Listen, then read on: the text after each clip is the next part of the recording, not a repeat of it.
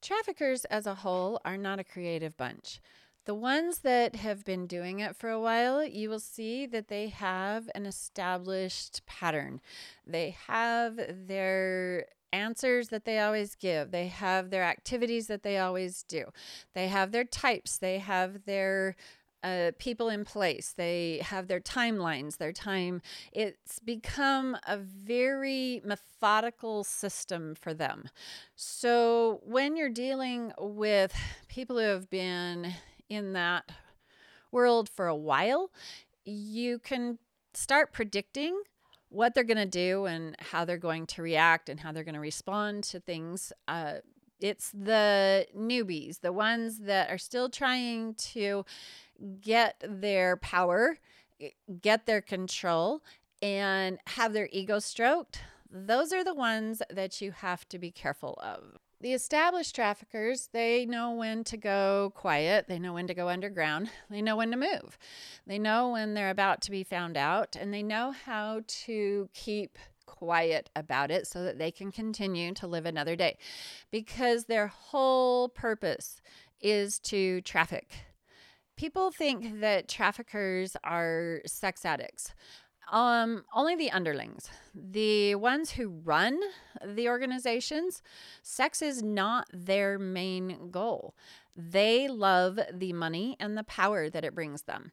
When you look at Derek's parents, uh, well, specifically his mom, Michelle Morel, every time she gets found out, every time she can't keep the ruse up anymore, they move. Now, Derek would always say that they would move for his dad's job and I would ask, "Well, what does your dad do for a living?" And he would say, "Well, he he works um he does uh he is uh you, don't know what your dad does, but you move every few years for him. Well, that's interesting.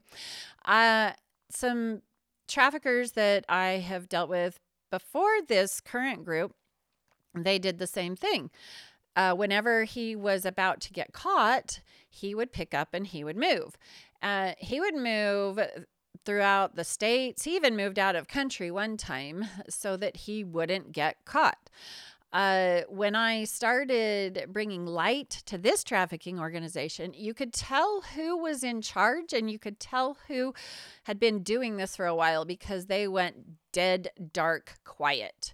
Even when I tried to text or email or reach out for any kind of information about other things, because uh, I didn't know they were traffickers yet at the time, they would not respond. I could not get any of these people to actually respond to me until this was what set it off, where I realized that I was right and that I had figured out what was going on is when I did a post on my Common Sense Therapy page, and Rachel Pipkin outed the the group. She outed herself and she attacked me and all of the people who came in and supported her showed me who they were.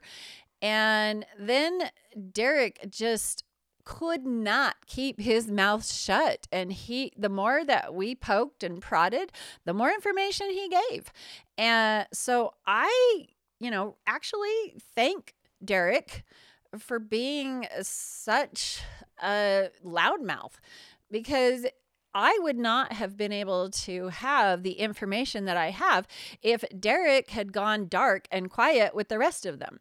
Now, I'm pretty sure because of some of the experiences that we went through with Derek and the other people that they were trying to tell him to shut up, but he wouldn't. So, Derek is reactionary. And this is a problem for the people who are in charge because he has zero patience and he always has to prove that he is right and first and great and smarter than everybody else. And so he's done so many things along the lines of ruining the big plan of the people who are over him. I'm pretty sure that if his mom wasn't as high up in the organization as she is, that he would have been ousted in a long time ago. But she keeps bailing him out. Uh, it's going to get to the point where that's not going to keep working for him.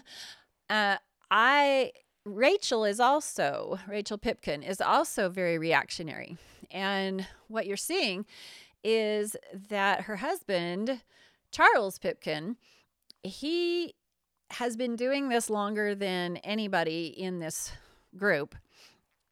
And my guess is that he would have divorced her and, or gotten rid of her like he did his other wives uh, by now if it wouldn't draw attention to him because he knows that I already know that's what he does. So he's having to stick with her right now, but she is causing problems. She's the one who outed them in town. And she's the one who has been the most supportive of Derek, actually. Uh, there was one time where he really blew it and uh, Rachel and her groupies got on Facebook and they were all, oh, we so support you and oh, we're here for you. And, but missing were the big, big players in the organization, including his mom. Um, so Michelle has realized that Derek causes a lot of problems on Facebook and she has had to go and block me but uh, she made Derek block me, but he keeps unblocking me and then telling me, "Hey, stop talking to me. Hey, stop causing problems." And uh, you know, why are you bothering me? Uh, and then he blocks me again. Uh, it's ridiculous, actually. But in his reactionary and in the other reactionary uh, traffickers, what you see is they can't just stop so most of the negative reviews, I, I actually almost think all of them if I were to look at it. All of the negative reviews on my podcast are from traffickers. Uh, there's one in there, and I will. So the first one, two, three, I think, are from the first group of traffickers that I ran across. And they, it's all about how I mean, you could tell it's very, very personal, and it's all about this woman ruins families, and and you need to run away from her. She's just pure evil. Now, while all of this was happening, Derek actually posted a very positive review on my podcast. He didn't use his real name because you know he's a coward, even when he's trying to do something right and he posts this really glowing review about how I save families. He even told that to me to my face. He says, Mandy, you save families. And I just looked at him and I'm like, oh, okay. And he, you know, just glowing review and pretending that he was on my side and so supportive.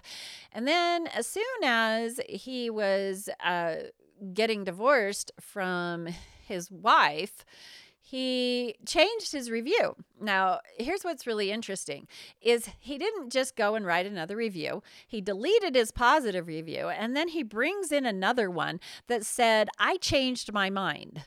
Like the world is paying attention to Derek's review, right?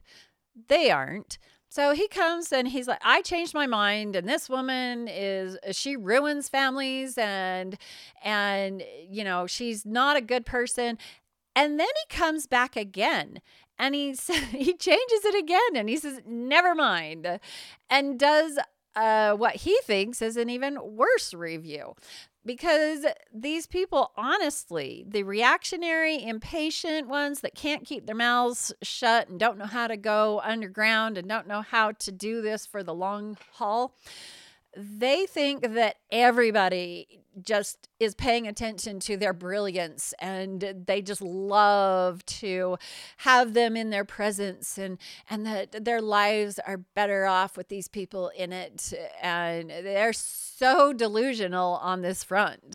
Okay, so how does this help you? How can you figure out if you're dealing with traffickers based off of this information that I've just given you? Well, you have the two different levels of traffickers in an organization and they don't seem to have anything in common with each other. They wouldn't be friends on the street. Sometimes they are such random acquaintances that you can't find a connection.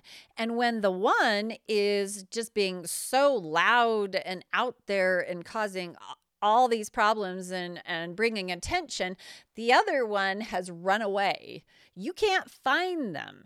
And so if you have this dynamic going on then chances are you have uh, run into a trafficking organization. Now, this dynamic with all the other things that I've told you, uh, traffickers do and say, and who they are and what they are, and things that I will continue to tell you about them.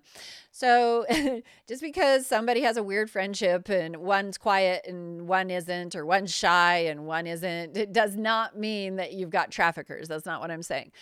What I'm saying is that Derek lives in Vernal, Utah. Now, Derek never wanted to live in Vernal, Utah. When uh, he felt like uh, he and his wife felt like they were supposed to move to Vernal, Every single time he was in my office, he would complain about it. Mandy, there's nothing in Vernal. There's nothing for me in Vernal. I've got nothing in Vernal.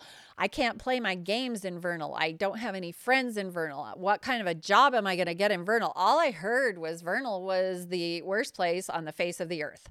So, why is he still there? Well, that comes into the legal aspect of it because that's where they could buy the judge off. And so he it actually worked very well in his favor that they had an apartment there. He got, he kicked his wife and child out of the apartment and claimed it as his residency.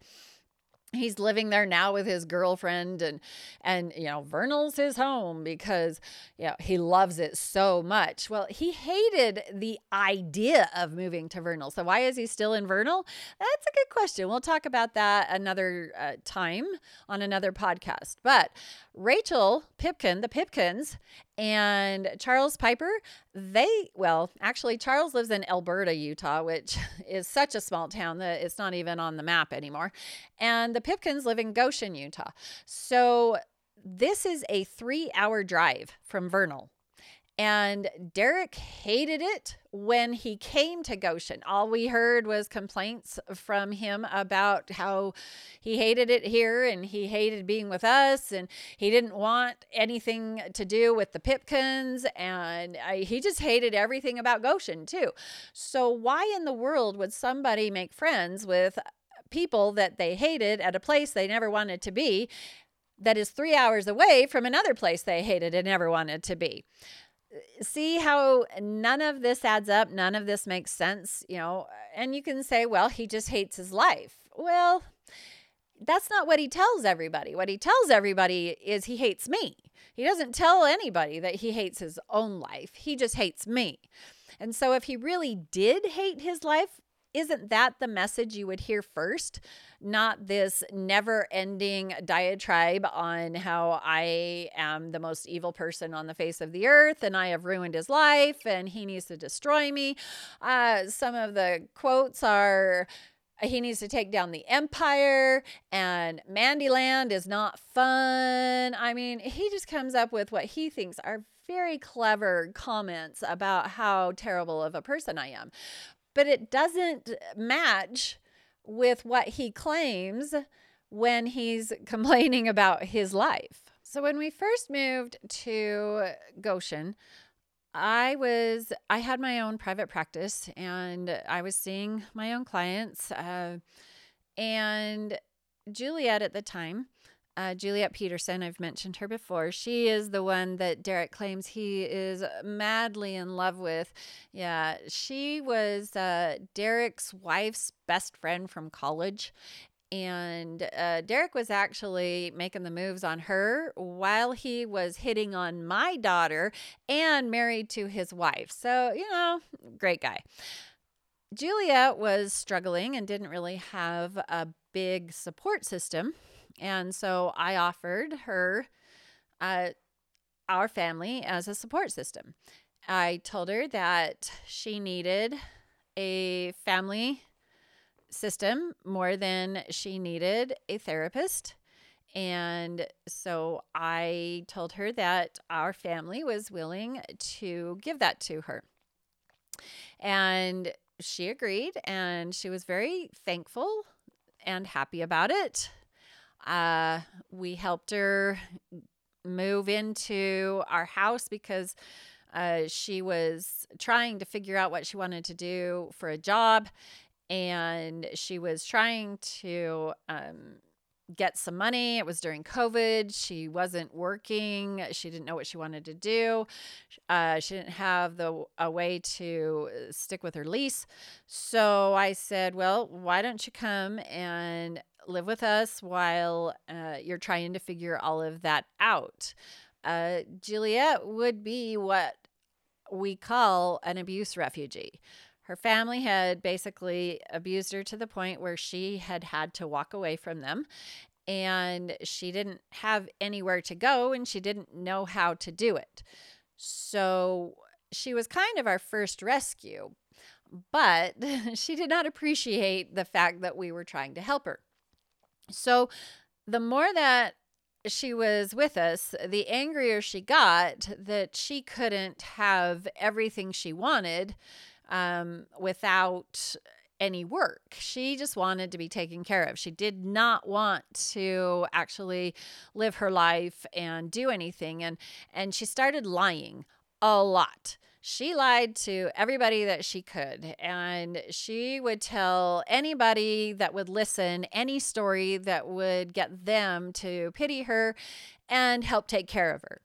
It got to the point where she actually went and called like five of my clients and my brother actually called them to badmouth me and try to get them to turn it on me because she was very angry with me.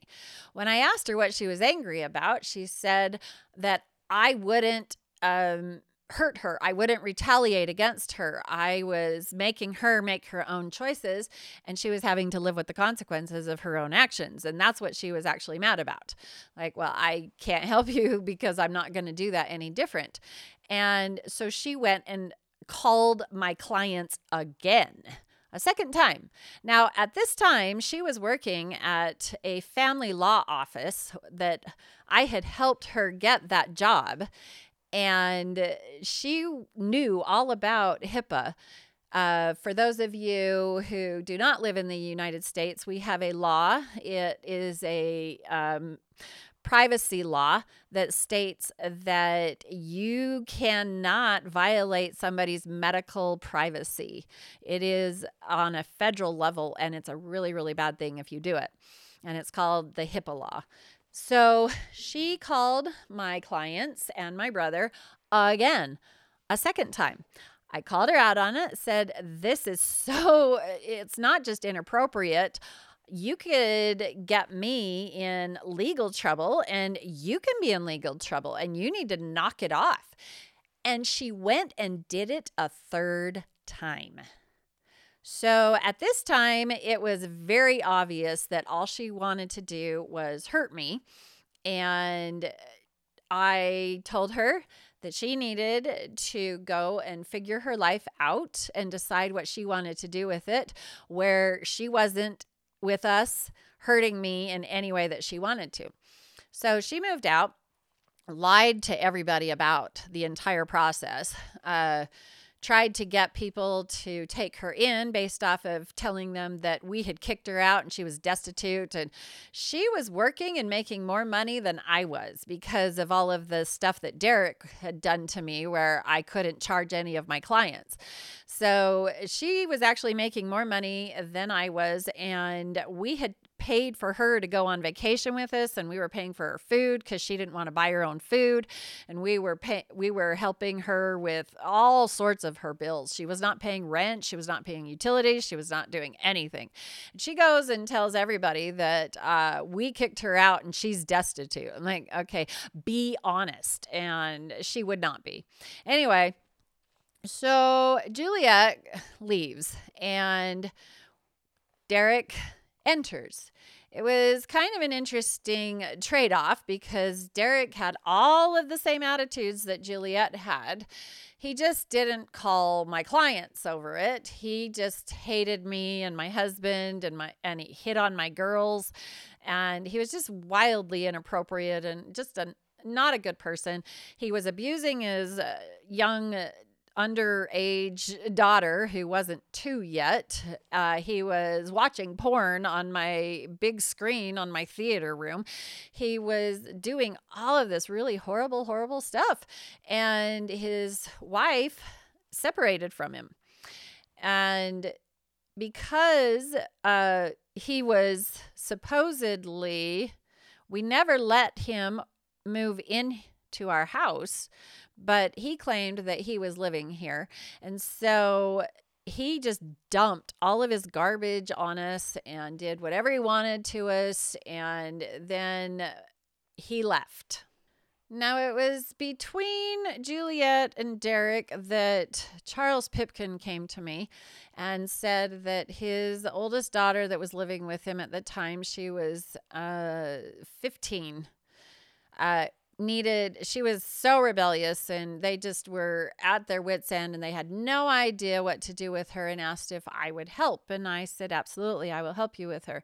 So I started meeting with their daughter and it was at this time that I got involved with the Pipkins. Now, what Charles meant to have happen is that he sends me his daughter. I give her the diagnoses that he wants me to so that he can have all the control to ship her off and say, well, the therapist said that she has all these issues. So what choice did I have? And that he could be in control of everything. Um, my husband, whenever Charles would come over to our house, he would my husband said he was the most controlling man my husband had ever met in his entire life. The, Charles would march himself into uh, my bedroom because my husband is bedridden a lot. And he marched himself into my bedroom and looked at my sick husband in bed and started trashing me in front of to him he's sitting there telling my husband that I'm not that strong of a person and I don't know anything and I don't know how to deal with people. And I mean, he's just going off to my sick husband in my bedroom. Wildly inappropriate stuff. Uh, that's not the worst of what he did, but you get the idea, right? Okay. So uh, it was right after this when I wouldn't do what Charles wanted me to do with his daughter. Uh, when I wouldn't act the way Juliet wanted me to act, and when I wouldn't be controlled by Derek the way that he wanted to control me, that these people all decided that the only solution they had left was to destroy me. Now, you have to understand at this time, I had no inkling that these people were traffickers. I knew they were bad. I knew they were abusive. I knew that uh, several of them were pedophiles.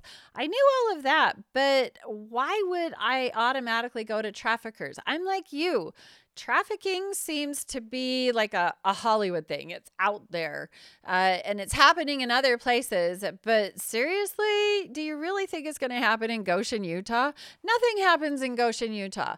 We're a population under a thousand. We don't have mail delivered. We're on septic tank and propane. We are as off the grid as you can get. So why am I going to be looking for human traffickers, right? I'm not. I think I'm in idyllic USA. And I'm fine with that. I just want to work and have my family and live my life and move on. So these this organization that thinks and claims to everybody that I was going after them to attack them, it's quite the opposite actually. They wanted to control me and I wouldn't be controlled. They wanted me to live the lies and I wouldn't live the lies. They wanted me to do what they wanted me to do. They thought they'd found the perfect person that they could use. And I just keep looking at them and think, know your audience. I mean, all of you had the opportunity to get to know who I am. And from all of my stories, you should know that I don't quit and I don't lie and I refuse to be controlled. So, know your audience. All right. So, let's fast forward just a little bit. I have lost my private practice because of what these people have done, and I can't charge anybody for it. So, how am I supposed to make a living with it? So, a friend of mine and I had decided that uh, we were going to start kind of a horse therapy business. And uh, I had already started my podcast, my Common Sense Therapy page, I'd written my book. I was kind of moving forward in that direction and learning, uh, figuring out how to help people on a bigger scale, uh, more than just the one on one. And so, this horse therapy was a great opportunity that uh, my friend and I felt we could reach more people and do it in a way that hadn't been done before. Uh, we actually invented uh, what's called symbiotic horse therapy. It's where we rehabilitate horses and then we let that horse's issues help the person that comes in that we're helping. So we let the horse connect with the person and the person connect with the horse on their issues level, and each of them heals each other. This, my friend slash business partner, we're the only people we know who do it this way because she's really, really good with horses. If you heard my one podcast, uh, I talk about her uh, call her the horse whisperer. And I'm really, really good with people. I'm really good with dealing with their issues and knowing what their issues are. And so b- between my people skills and her animal skills, you know, we got it together and we started practicing and helping. And we had a specific client that had two boys who are autistic and her husband is with the Wounded Blue. These are uh, law enforcement or first responders who have been injured in the line of duty. At the time, we were renting a pasture, leasing a pasture, I guess, uh, from a man in town. Normally, I don't give the names of uh, people that are on the good side because I don't want them to be bothered. But I'm just going to give his first name because it's a little bit easier. So, Clarence, he's an older gentleman. And we love Clarence. He wanted to be the grandpa of the family, and we loved that. And every time we'd bring people to the pasture, he always made sure to come and introduce himself. And he would always bring treats, and he loved our animals there. Uh, but we were finding success with our horses and with our business. Now, I told you that the traffickers didn't want me to be able to have any kind of financial success. And Stephen Staley, his house is right next to the pasture. So he started trying to sabotage us being at the pasture. He uh, had his uh, son and the Pipkin boy come in and vandalize our food and our tack. And he uh, would throw stuff into our pasture to scare our horses. He had his son and the Pipkin boy come in and um, chase our horses, uh, landing mine on a barbed wire fence.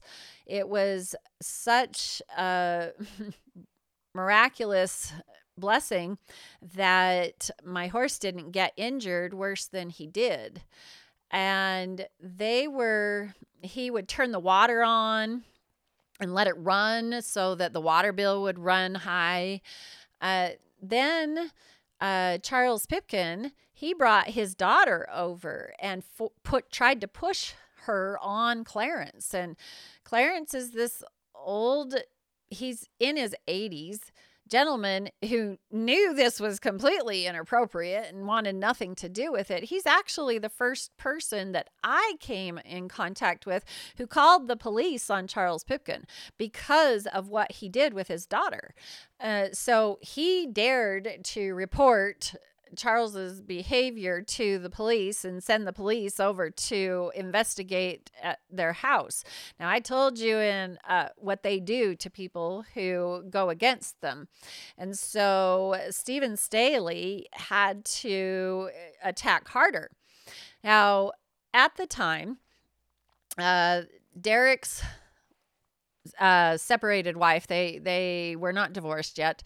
She was posting on Facebook about uh, what we were doing with the horses and showing the horses and showing her daughter. Uh, we got uh, my adopted granddaughter. We got her a horse, Bobo, and we were um, she loved bobo and bobo was just a heaven sent for our business. She could help anybody. She had been through so much in her life that her spirit was so big and she helped this one uh, one of the autistic boys with his abandonment issues that he'd never been able to deal with ever before this before meeting Bobo. And we uh showed up and we found out later. So I'll kind of do it retroactively. Uh, Derek had our horses poisoned because he didn't want us to be able to be successful.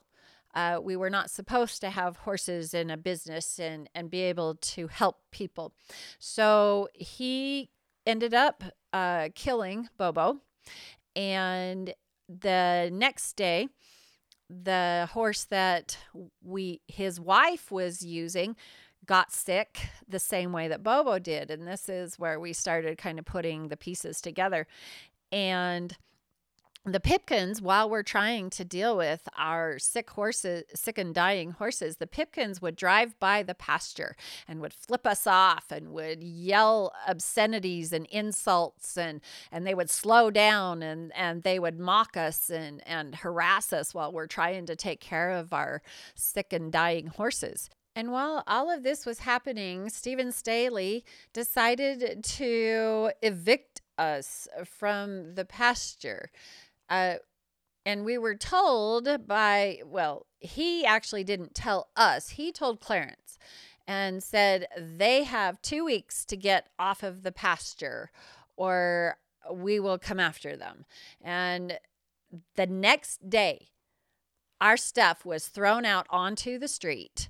And I got a text uh, that said, You have been evicted and you come get your stuff. Don't you dare trespass. And if um, there's something you want on in the pasture, you need to come to me and tell me uh, that I have it. And I mean, I have the the text because it was given to me by a, a man in town who had actually befriended our family when we first moved in, and I had a text from him that was. Uh, and that was very nice, very friendly. And then the next text is this uh, Your stuff's out on the street and don't you dare trespass or we will file charges. We're like, What in the world? We didn't do anything. So they tried to kill all of our horses. They tried, they, well, they killed my daughter's baby goat. Uh, they tried to injure the horses that they couldn't kill. They actually tried to kill the daughter of my business partner. Uh, they did not care. It takes a very cold, hard, unconscionable person to go and kill animals and then try and use it and rub it in their face of the people that you killed their animals. But like I said, these people do not care what it takes to get what they want, and they don't care what laws they break, and they don't care who they hurt in the process of getting what they want. So, when we're looking at the business, I call it the miracle of Square Peg Ranch because they did they threw everything they could at us to make sure that we could not start or be successful with our business. Now, why in the world would people who uh, we we have nothing to do with uh, be so concerned with shutting down our business isn't it you know the american dream and and everybody's right to be able to work and support their families and be able to be a part of a community and i mean the business that we started never had a thing to do with them. It never affected them in any way, shape, or form, positively or negatively. They didn't need to step in and ruin everything that they could or try to ruin everything that they could. Now, I will say that yes, they were very, very successful in making it extremely hard for us to c- try and come back from uh, the money aspect of it. We, and you know what? We have never been able yet to find a replacement for Bobo. So that boy that we were helping with his abandonment issues, he does not want to have a thing to do with any other horse or animal that we have because in dealing with his abandonment issues, they took the one horse, the living creature that was helping him deal with that. So that was too much abandonment that he could not deal with. And he won't make an attachment with another one of our living animals because he doesn't want to lose that again. So they hurt him on a very, very deep level. And we haven't been able to find another Bobo. We've found some good horses that have similar issues, but we just have not been able to find another Bobo. So I'm going to give you just kind of a rundown of what they all have done. Uh, they contacted this client of ours and on Facebook, on her private Facebook page, uh, bashing me and the business and our services and telling them uh, telling this client that they she and her family needed to stay away from us when i called them out on it they said that uh, they had the right to do it because they were very concerned that her children were going to be hurt by what we were doing to them. So that gave them the right to do to go and destroy lives. Uh, they killed our animals. They ruined uh, different um, equipment that we had. They stalked us while we were trying to get the ranch up and running and then threatened the safety of our launch party. So, uh, and we know that they were stalking us. Uh, Derek actually admitted to it. And we also, they weren't very good at it. We saw them. It was really kind of funny because they were terrible at it, but we were really good at not being followed. But what you would see is that they'd start they they like trained by watching us. And so when they'd start to follow us uh, they'd pay attention to the maneuvers that we were doing and then they would start copying those maneuvers. Uh, it was so pathetic. Anyway but this stalking um, they would do they were very very unsafe. It was scary. They would uh, try to follow us and try to hit us and try to they were trying to hurt us. They weren't just trying to scare us. They found the ranch and then they uh, anytime we would try to market uh, they would come in and they would badmouth the marketing. Uh, like I said, they uh, threatened our launch party so people wouldn't want to come. Um, they made it so that we were having to drive all over creation. So gas is really expensive right now, not to mention time that we had. I mean, this trafficking group actually caused like a million dollars worth of damage to our business. And they don't think that there's anything wrong with that. And we're over here trying to just live. I mean, we have not done anything that warrants this kind of attack on our business and our way of life and our ability to make money for our families.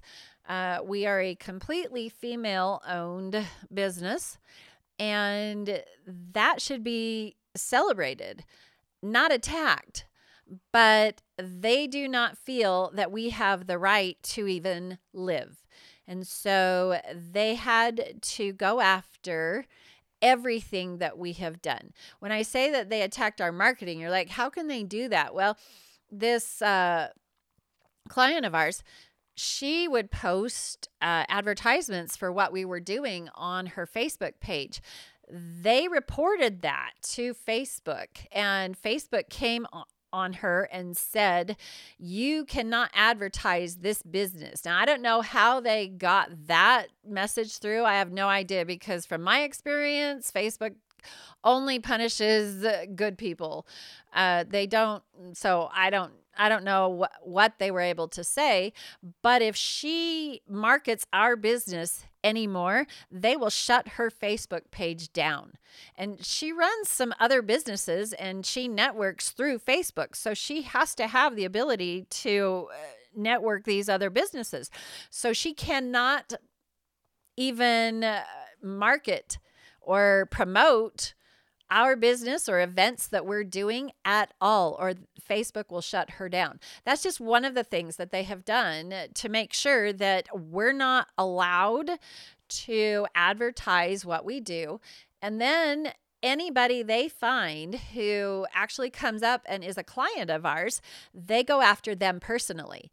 Uh, nobody wants to be harassed, especially the clientele that we have we serve, like I said, Wounded Blue. We serve veterans. We serve people with trauma. We serve ab- abuse refugees. We serve autistic clients. We serve all of these issues eh, cannot handle being harassed, threatened, and attacked. And they know that. So they go after our clients. They find out who they are and they attack them personally. Now you can say, well, why don't you just report them? Because I told you they could care less about the law. So we can report them and they just keep doing what they're doing. They will not stop. And they don't have a problem with the fact that they have put us in the hole financially before we were even able to get started uh, we're actually a nonprofit, and so we go. Our bread and butter are donations, but when they are constantly attacking and um, threatening and hurting us, nobody wants to donate to that, and so we can't make up what we have lost, and they refuse to stop or do anything um, to leave us alone, and nobody else will step up and say, hey, knock it off. This is a good business. Leave them alone. And so, you know, what we've got going here is the absolute worst catch 22, where they don't care. And we're stuck trying to fix what they keep breaking. So, what does this all have to do with you and traffickers? Okay, well, first of all, like I said, we call it the miracle of Square Peg Ranch because we were still able to get it up and running and with everything they tried to do to shut us down and stop us. No, we, I mean, yes, we're still trying to dig out of the hole, but we are still moving forward. Uh, but this is the lengths that they will go financially. And when you're saying that doesn't make any sense, why are they attacking you? This is what I'm saying. You look at this, you have to look at who the people are and why they are attacking. And then you look at the people who are staying quiet and why are they staying quiet, right? So we have been talking about how they will go after people that they hate uh, financially and try to ruin their reputation and try to ruin their ability to do what they do, even when it really does not affect them one way or the other. The next few podcasts, we're going to talk about one, how they'll go after your personal beliefs. And then uh, we're going to talk about how they will uh, corrupt the legal system and, and use corrupt government to get what they want.